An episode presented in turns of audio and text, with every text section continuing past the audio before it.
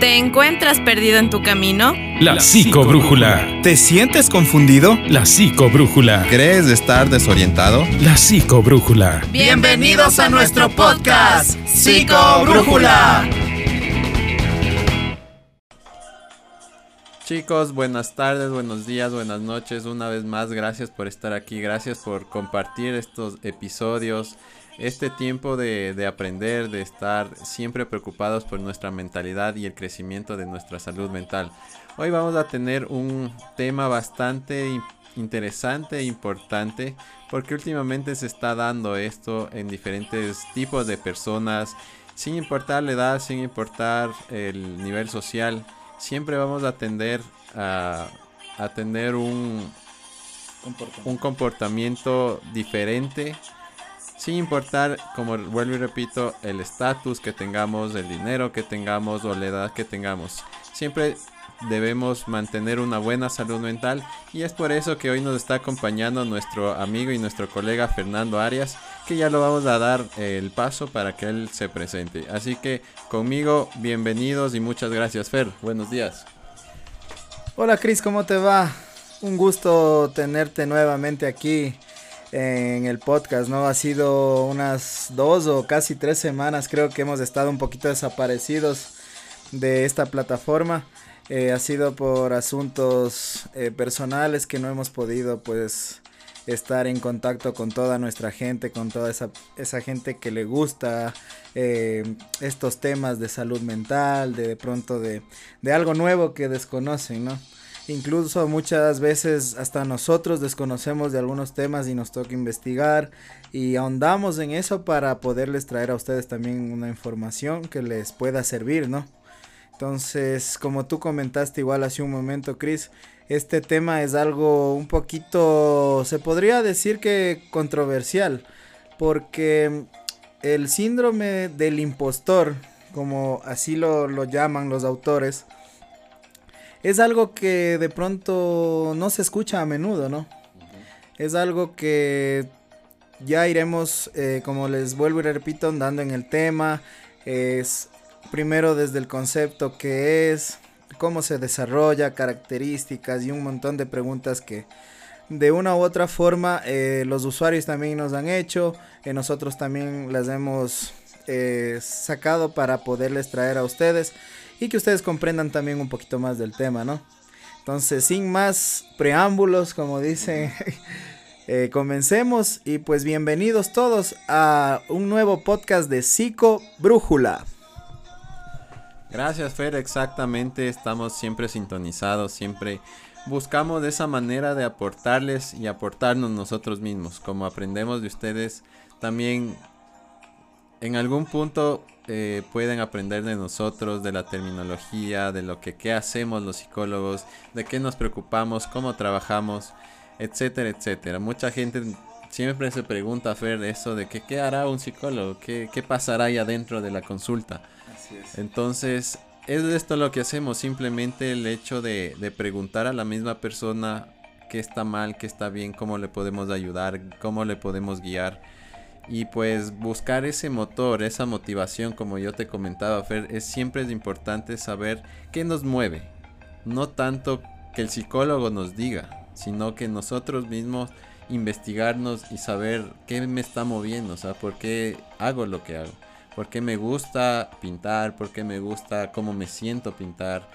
Y a veces, muchas de las veces, nos pasa algo por A o B circunstancias y dejamos de hacerlo dejamos que esa parte o ese tiempo o eso que nos gustaba tanto se olvide y quede en la nada.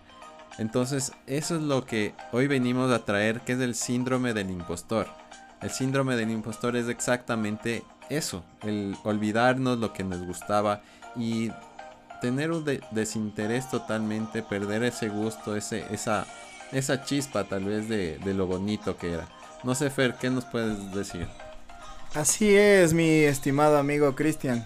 El síndrome del impostor es eso, o sea, dejar de sentir gusto por lo que antes hacíamos, ¿no? Por de pronto eh, yo era muy bueno para inglés, matemáticas o alguna cosa, me gustaba el fútbol, el básquet, etcétera. Pero hay algo, un detonante que pasa en nuestras vidas que nos hace perder esto y desconectamos del, del sentirnos eh, de pronto eh, con esa satisfacción de haber logrado algo, ¿no? Si yo logro algo, siento y digo, wow, alcancé, eh, lo hice y me siento bien conmigo mismo.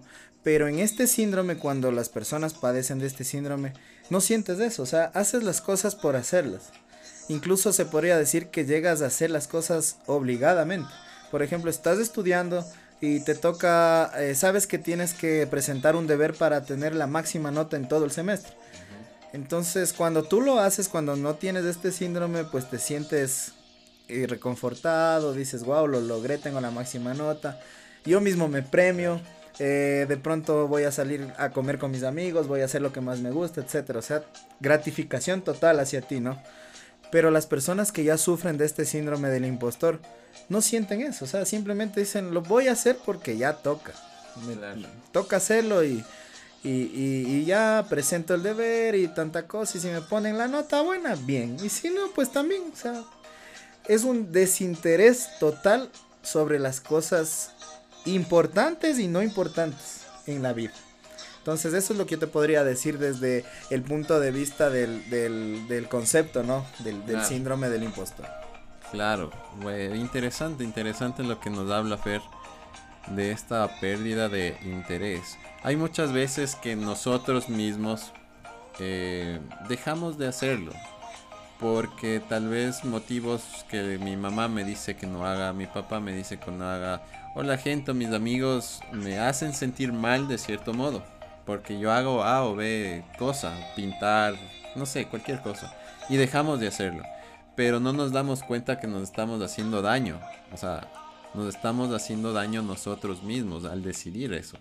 Porque tal vez es un desestrés para ti jugar, no sé, jugar PlayStation, computadora, ir a pintar, en, pintar un cuadro, un curso de artes marciales, por ejemplo.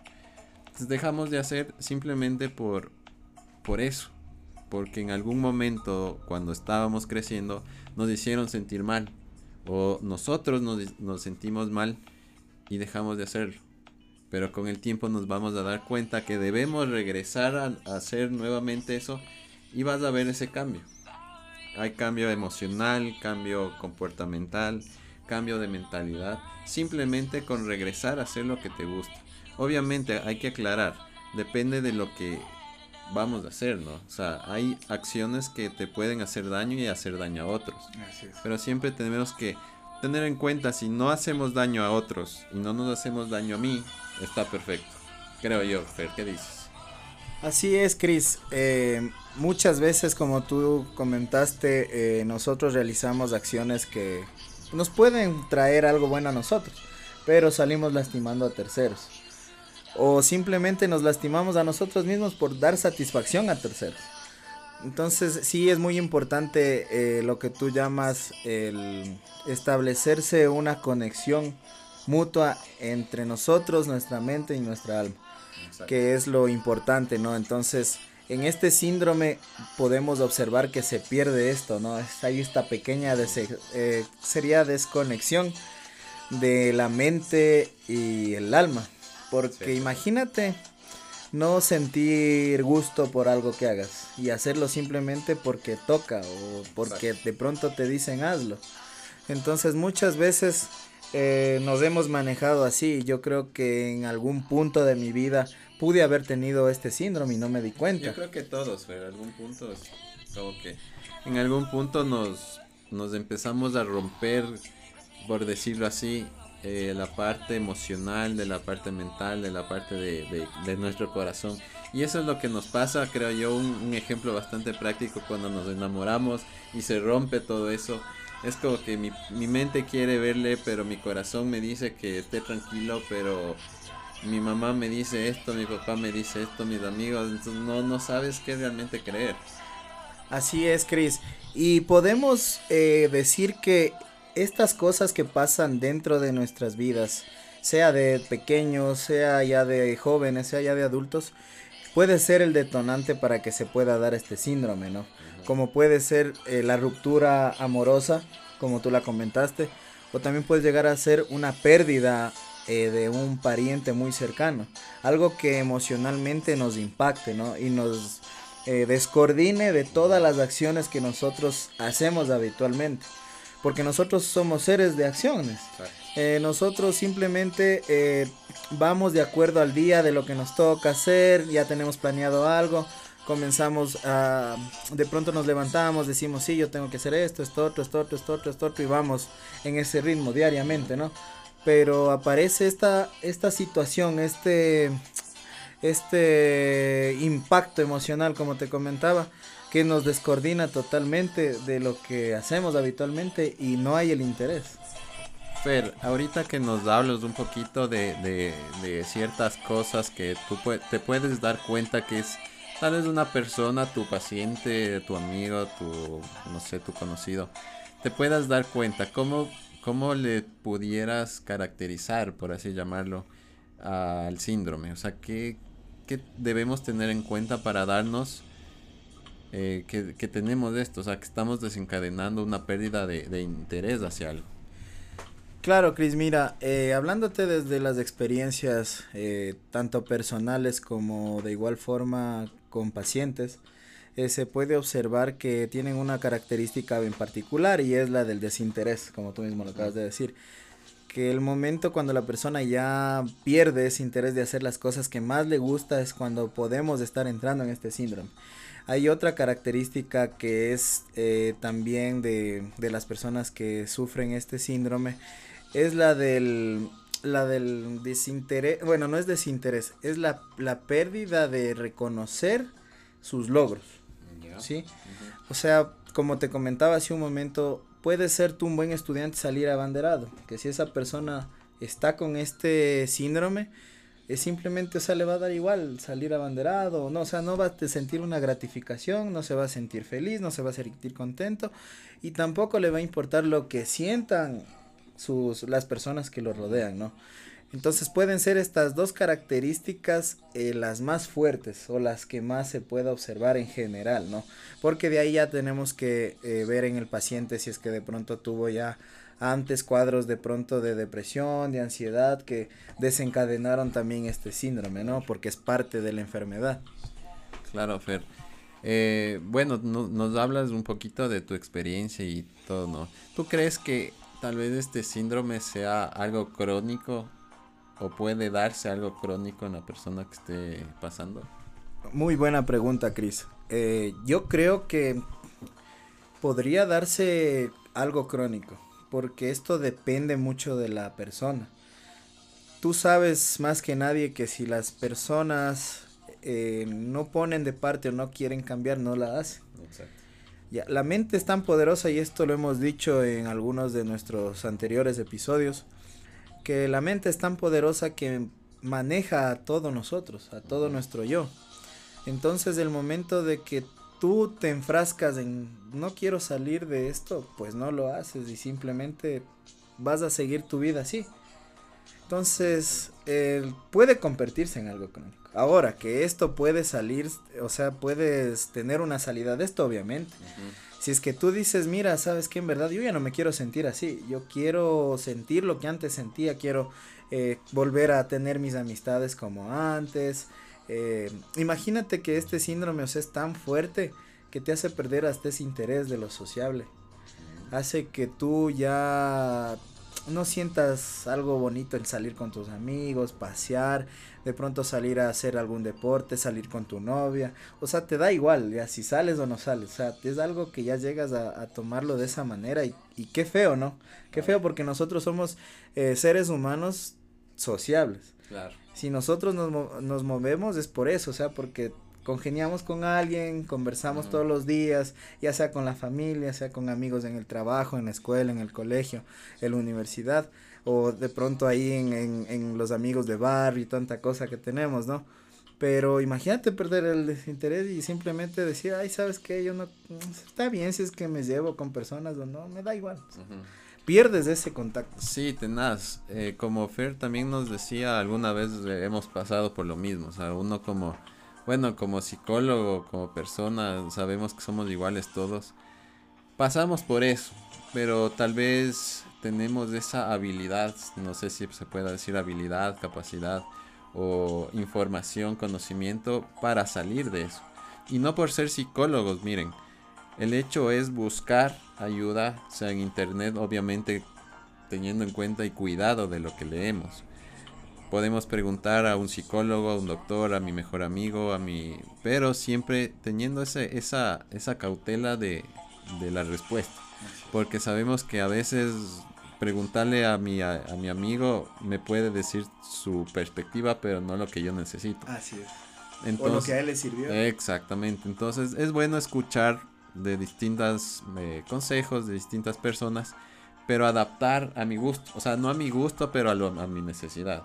Si yo me apego y si me hacía, eh, tenía el gusto de jugar, no sé, me invento, PlayStation, y me hacía sentir bien, no tengo por qué eh, sentirme mal porque me está haciendo bien a mí. Ahora, es otra cosa que el jugar PlayStation me consuma todas las horas, o sea... Eso, claro, eso ya estamos hablando de otro Exactamente, o sea, juego todo el día PlayStation y me olvido de mis responsabilidades, me olvido de las cosas que tengo que hacer y, todo y todo eso. Entonces eso ya se convierte en otro conflicto.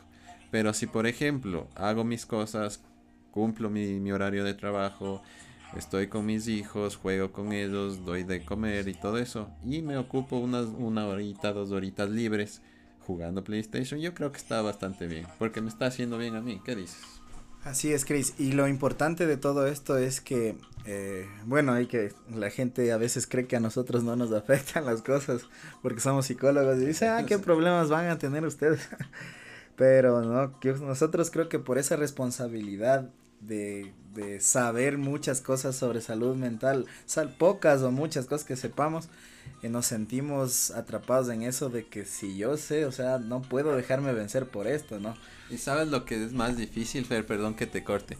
Lo más difícil es como que saber y no, eh, o sea, saber y no practicar. Así es. Porque todo lo que tiene, como alguien me dijo, o sea, puedes leerte 10.000 libros, pero si no aplicas no te sirve de nada.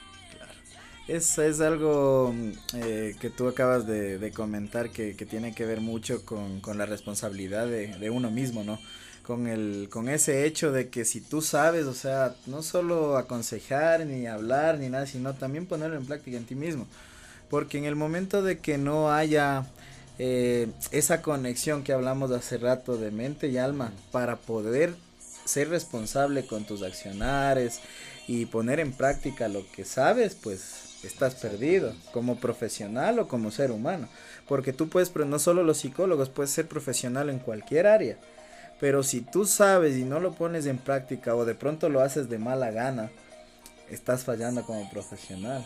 Entonces, eh, yéndonos al síndrome del impostor, eh, otra característica que es muy importante también, Chris, es la de no auto eh, gratificarse. ¿En qué sentido? Que, por ejemplo, cuando yo hago las cosas y termino de hacerlas, pues salgo por ahí, de pronto me chupo un helado, ¿no? Y digo, este va a ser mi premio. La gente que, que tiene este síndrome del impostor, pues no se gratifica hacia ella misma. O sea, no se premia. O sea, imagínate que puede lograr lo máximo de pronto hacer algún proyecto, wow. Que porque esto hay que recordarlo, esto como lo dijo Chris al principio sucede no solo en a las personas de estatus económico bajo, sino a las se da más en las personas de estatus económico alto o personas que de pronto son empresarias, eh, que, que, tienen un, un, un, nivel un poquito más alto o más superior que las demás, ¿no? Entonces, no, de pronto creemos que, que le puede dar a una persona eh, común y corriente, se podría decir. estamos es expuestos. Así exactamente. Entonces, imagínate que la persona puede crear un proyecto grande que simplemente lo hizo por cumplir con su labor, de pronto en su empresa. Pero esta persona después de, wow, le felicitan y todo, y esta persona como tiene este síndrome, está atrapado en esa burbuja. Eh, ah, gracias, gracias, gracias, pero nada más, no siente esa gratificación de la gente. Incluso piensa que la gente simplemente lo hace por compromiso.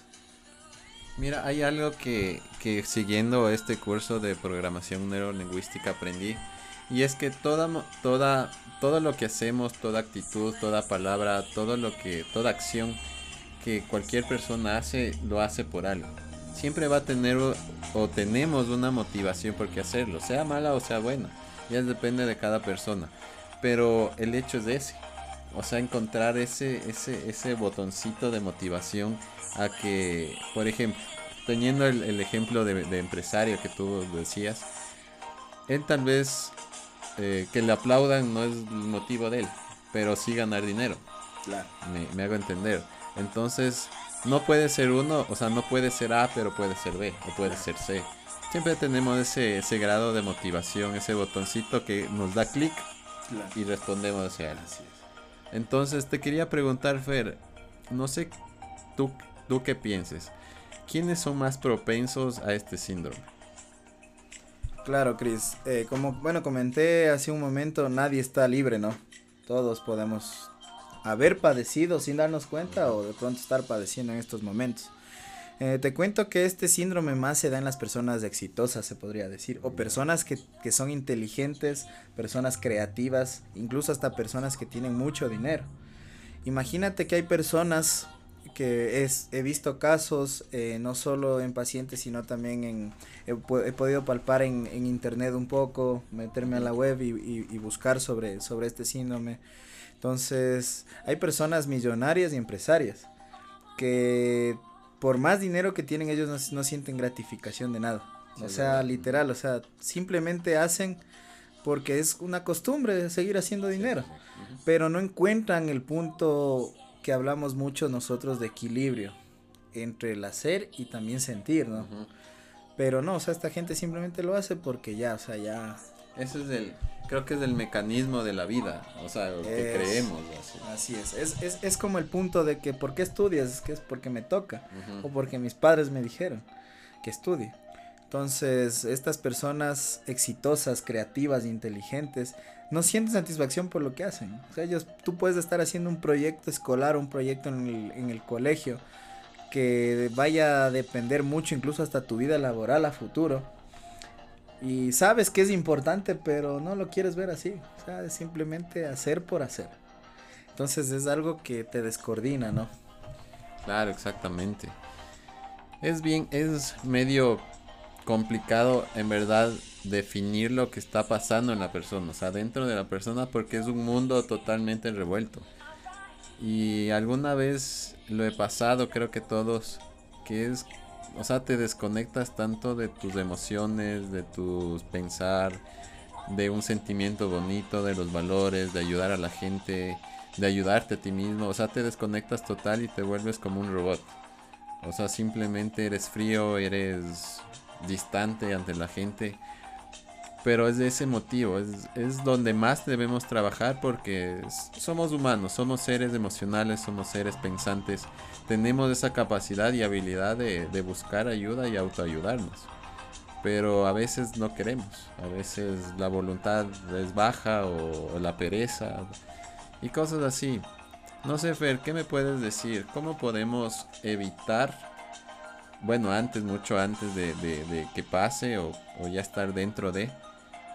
O si ya estamos, si ya notamos como que he perdido el desinterés, el gusto de, sentirme bien, ¿cómo podemos confrontar esto? Así es, Chris. Eh, pues bueno, ¿cómo evitarlo? Eh, yo creo que evitarlo si te das cuenta de que comienzas a perder el gusto de las cosas y tienes esa capacidad intelectual de pronto reconocerlo, pues eh, enseguida acudir a ayuda profesional, enseguida. Porque no es que tú vas a decir, no, es que ya me estoy dando cuenta y voy a parar y no, no, y voy a continuar haciendo mis cosas. Es difícil. La mente humana es muy, muy compleja de entenderla. Evitarlo, como te digo, eh, si es que tienes esa capacidad, ¿no? De, de darte cuenta. Pero el confrontamiento ya teniendo esto es muy fácil. Tal vez en el momento difícil de tomar la decisión, pero muy fácil de seguirlo. Porque cuando tú reconoces y tú buscas ayuda y dices, yo he perdido el desinterés de mi vida, o sea, no sé qué hago haciendo esto, para qué, por qué. Yo no era así.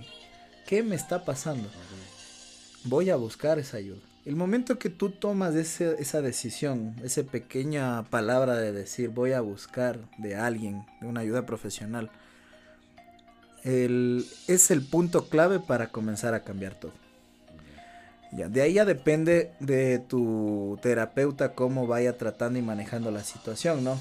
Por ejemplo, en, en mi caso te puedo decir que eh, a los pacientes eh, primero se, se les hace dar cuenta de los elogios que han tenido en su, en su vida pasada.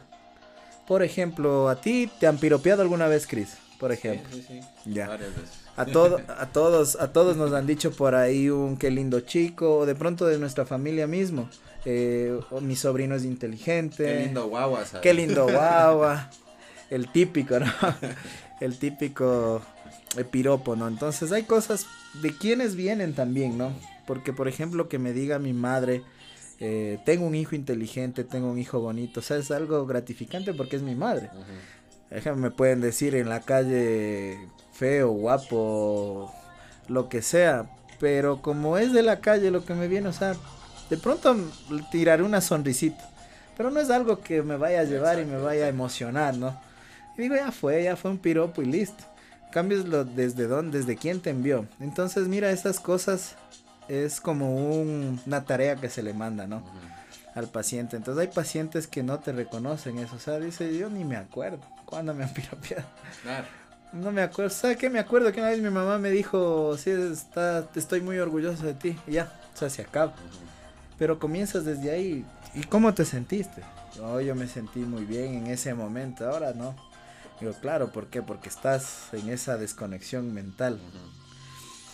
Pero ya, Cris. Y es importante, es importante que, como dice Fer, al momento nos demos cuenta. Y no como, no lo tomemos con un grado egoico. Sí, o sea, de que, ah, qué chévere, este man me respeta porque soy superior. O sea, no, simplemente palabras que a él le nacen o a ella le nacen. Y no hay que tomarlo con esa, esa actitud de soberbia, de... No, o sea, no, no hay por qué. Hay personas que sí, se lo toman así lastimosamente. Y, y son las personas como los llamamos creídas, las, las hechas, las guapas y todo. Entonces, poco a poco caen mal y no queremos eso. Lo mejor es aceptar con humildad y de corazón decirle gracias. No, lo que nos salga, si no nos sale una sonrisa, un gesto bonito, Un like. un like, exactamente. Y, y ya, o sea, seguir, pero aprovechar ese momento que me dijeron, oye, qué lindo que eres, oye, qué linda que eres, qué bonito te has pintado los labios, te arreglas muy bien, no sé, lo que sea, te has hecho bien el deber. Aprovechar ese momento y vivirlo. O sea, decir gracias, gracias a ti, gracias a mí y ya. Entonces ese es un grado de como que espiritual más que mental. Así es. Porque llegas a sentir un, un- una lucecita, un biendecito como la rosa de Guadalupe, pero dentro. Hay un punto de vista, Chris, muy interesante dentro de este síndrome.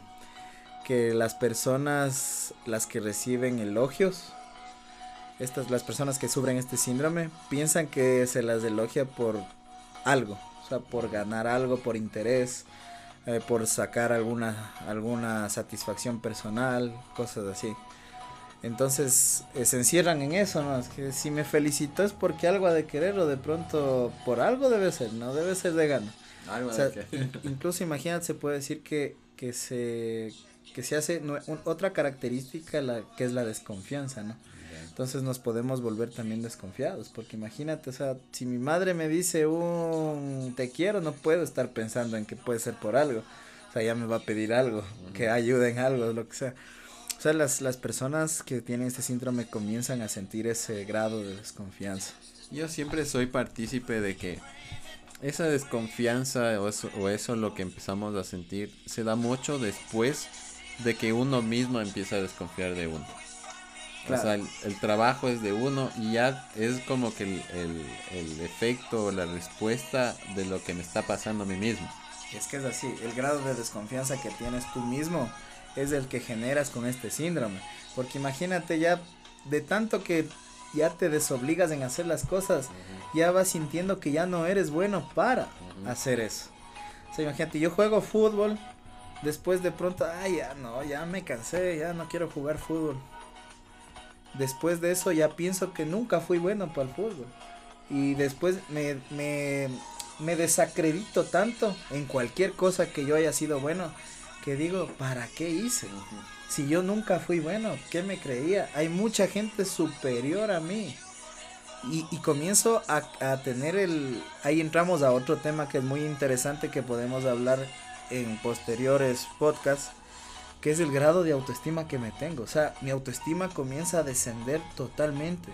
Y ya no creo en mí, no creo en nadie, no creo en mi alrededor, simplemente vivo por vivir. Claro, somos, nos volvemos unas cascaritas. bueno, Fer, creo que por esta vez vamos a dejarlo ahí. Sé que, bueno, le voy a preguntar. Fer, tú, sé que yo, sé que tú has tenido eh, una experiencia en esto, o en este síndrome. En breves rasgos, así yo para terminar, en breves rasgos, ¿tú qué has visto, qué has podido aprender de eso? ¿Cómo le has llevado este caso? Qué buena pregunta, Cris. Eh, sí, eh, tengo en estos momentos un paciente que tiene el síndrome del impostor. Eh, te cuento que al principio fue algo difícil de, de, de, llevarlo, ¿no? Porque, como te digo, el desinterés de la persona es un poquito extremo. O sea, el decir las cosas, o sea, ya vine acá porque en verdad quiero salir de esto, pero no sé cómo. Y entonces el, el, que se abra un paciente contigo para saber por dónde coger el camino correcto es difícil. Entonces al principio fue, fue un poquito duro, pero el, como yo digo, ¿no? Siempre el paciente del 80% y uno como profesional simplemente el 20%. Uno simplemente es la guía. La persona es el que hace las tareas, es, comienza a cambiar sus pensamientos negativos a positivos y uno no está ahí las 24 horas. Entonces la persona es la que se encarga de rehabilitarse, uno simplemente va guiando, va guiando para que vaya por el camino correcto de su recuperación. Eh, la experiencia que a mí me ha dejado, me está dejando eh, este caso en seguirlo, es conocer a la gente que sufre de esto, ¿no? Porque muchas veces de pronto nos hemos topado con amigos que de pronto tuvieron esto. Pero como no sabíamos del, del, del, tema, no, no éramos de pronto antes profesionales, eh, yo me acuerdo que hubo mucha gente en mi pasado que me decía, y, ah, yo no quiero ni estudiar. Entonces decía, wow, digo, de pronto él tuvo en ese momento esto. Uh -huh. Y hay gente que ya no la ha vuelto a, a ver. Y digo, ¿qué será de esa gente? ¿Se quedaría con ese síndrome crónico de pronto? ¿O de puso mucha fuerza de voluntad, votó a un lado y dijo, vamos para adelante? Claro, mira, la, las cosas que nos pasan, bueno, es diario, ¿no? O sea, todos los días tenemos algo que trabajarnos. Nunca vamos a ser perfectos, bueno, fuera que, que alcanzaríamos eso. Y, y, la misión creo que de, de, una persona tal vez espiritual o religiosa es llegar a la perfección. Pero llegar a la perfección tienes que pagar mucho precio. O sea, sí. tienes que tener ese, ese, ese dinero, hablámoslo así, dinero espiritual con el trabajo que tú estás haciendo y con lo que haces, el servicio y todo, a quienes ayudas. Pero ¿cómo piensas ayudar a la gente si no, si tú estás mal? Entonces es algo que me dijeron y, y es verdad. O sea, ¿cómo piensas dar amor si tú no tienes amor propio? Entonces muy, muy verdad lo que Fer nos dice. Y agradecerle a Fer eh, por, por este tema que nos ha traído, por las experiencias que él ha tenido en estos días, en este tiempo, es también por lo que él ha pasado un poquito ocupado, que no hemos tenido tanta continuidad de, de armar estos podcasts, de tener estos temas, de hablar un poquito más. Pero agradecerle a Fer por atraernos ese tema bastante interesante, por responder estas preguntas. Y pues conmigo ha sido un grandísimo tema, un gran espacio con ustedes. Espero que nos ayuden a compartir para que más gente empiece a escucharnos. Nos pueden preguntar por redes sociales, nos pueden buscar como Psicobrújula en Instagram, en Facebook también. Y pues igualmente, me pueden seguir como Cristian Herrera en Facebook, Cristian Herrera en Instagram. Si gusta me pueden seguir, darme like eh, contactarme, mandarme mensajes. Así que conmigo ha sido un gran día y muchísimas gracias. Gracias, Chris. Y sí, eh, ha sido unas semanitas un poquito pesadas que por eso no hemos podido establecer el contenido, ¿no? Pero aquí estamos, hemos vuelto y recargados. Así que mi gente, eh, esperen más sorpresas, invitados siempre especiales como lo hemos tenido aquí en este programa, en este espacio y de igual temas muy interesantes, muy interesantes que de pronto les va a llamar la atención o se pueden sentir identificados. Ayúdennos compartiendo estos podcasts, sería muy bueno que la que mucha gente se, se interese en estos temas, ¿no? Estos temas que de pronto, como digo, pueden alguien por ahí decir, oye, yo de pronto tengo eso, o de pronto mi hermano, o mi hermana, o de pronto un amigo, etcétera, cosas así, ¿no? Y si es que nos pueden contactar o, tienen preguntas o quieren que de pronto hablemos de algún tema en especial, pues también nos pueden eh, comentar en nuestras redes sociales. Cris ya les dejó las de Psicobrújula. De igual forma a mí me pueden seguir en Instagram y en Facebook como Fernando Arias. Encantado de atenderles, eh, de escuchar sus preguntas, sus inquietudes. Eh, etcétera, ¿sí? Así que no se olviden chicos, compartan este podcast y conmigo ha sido un gusto tenerles en este espacio de Psico Brújula. Chao, chao.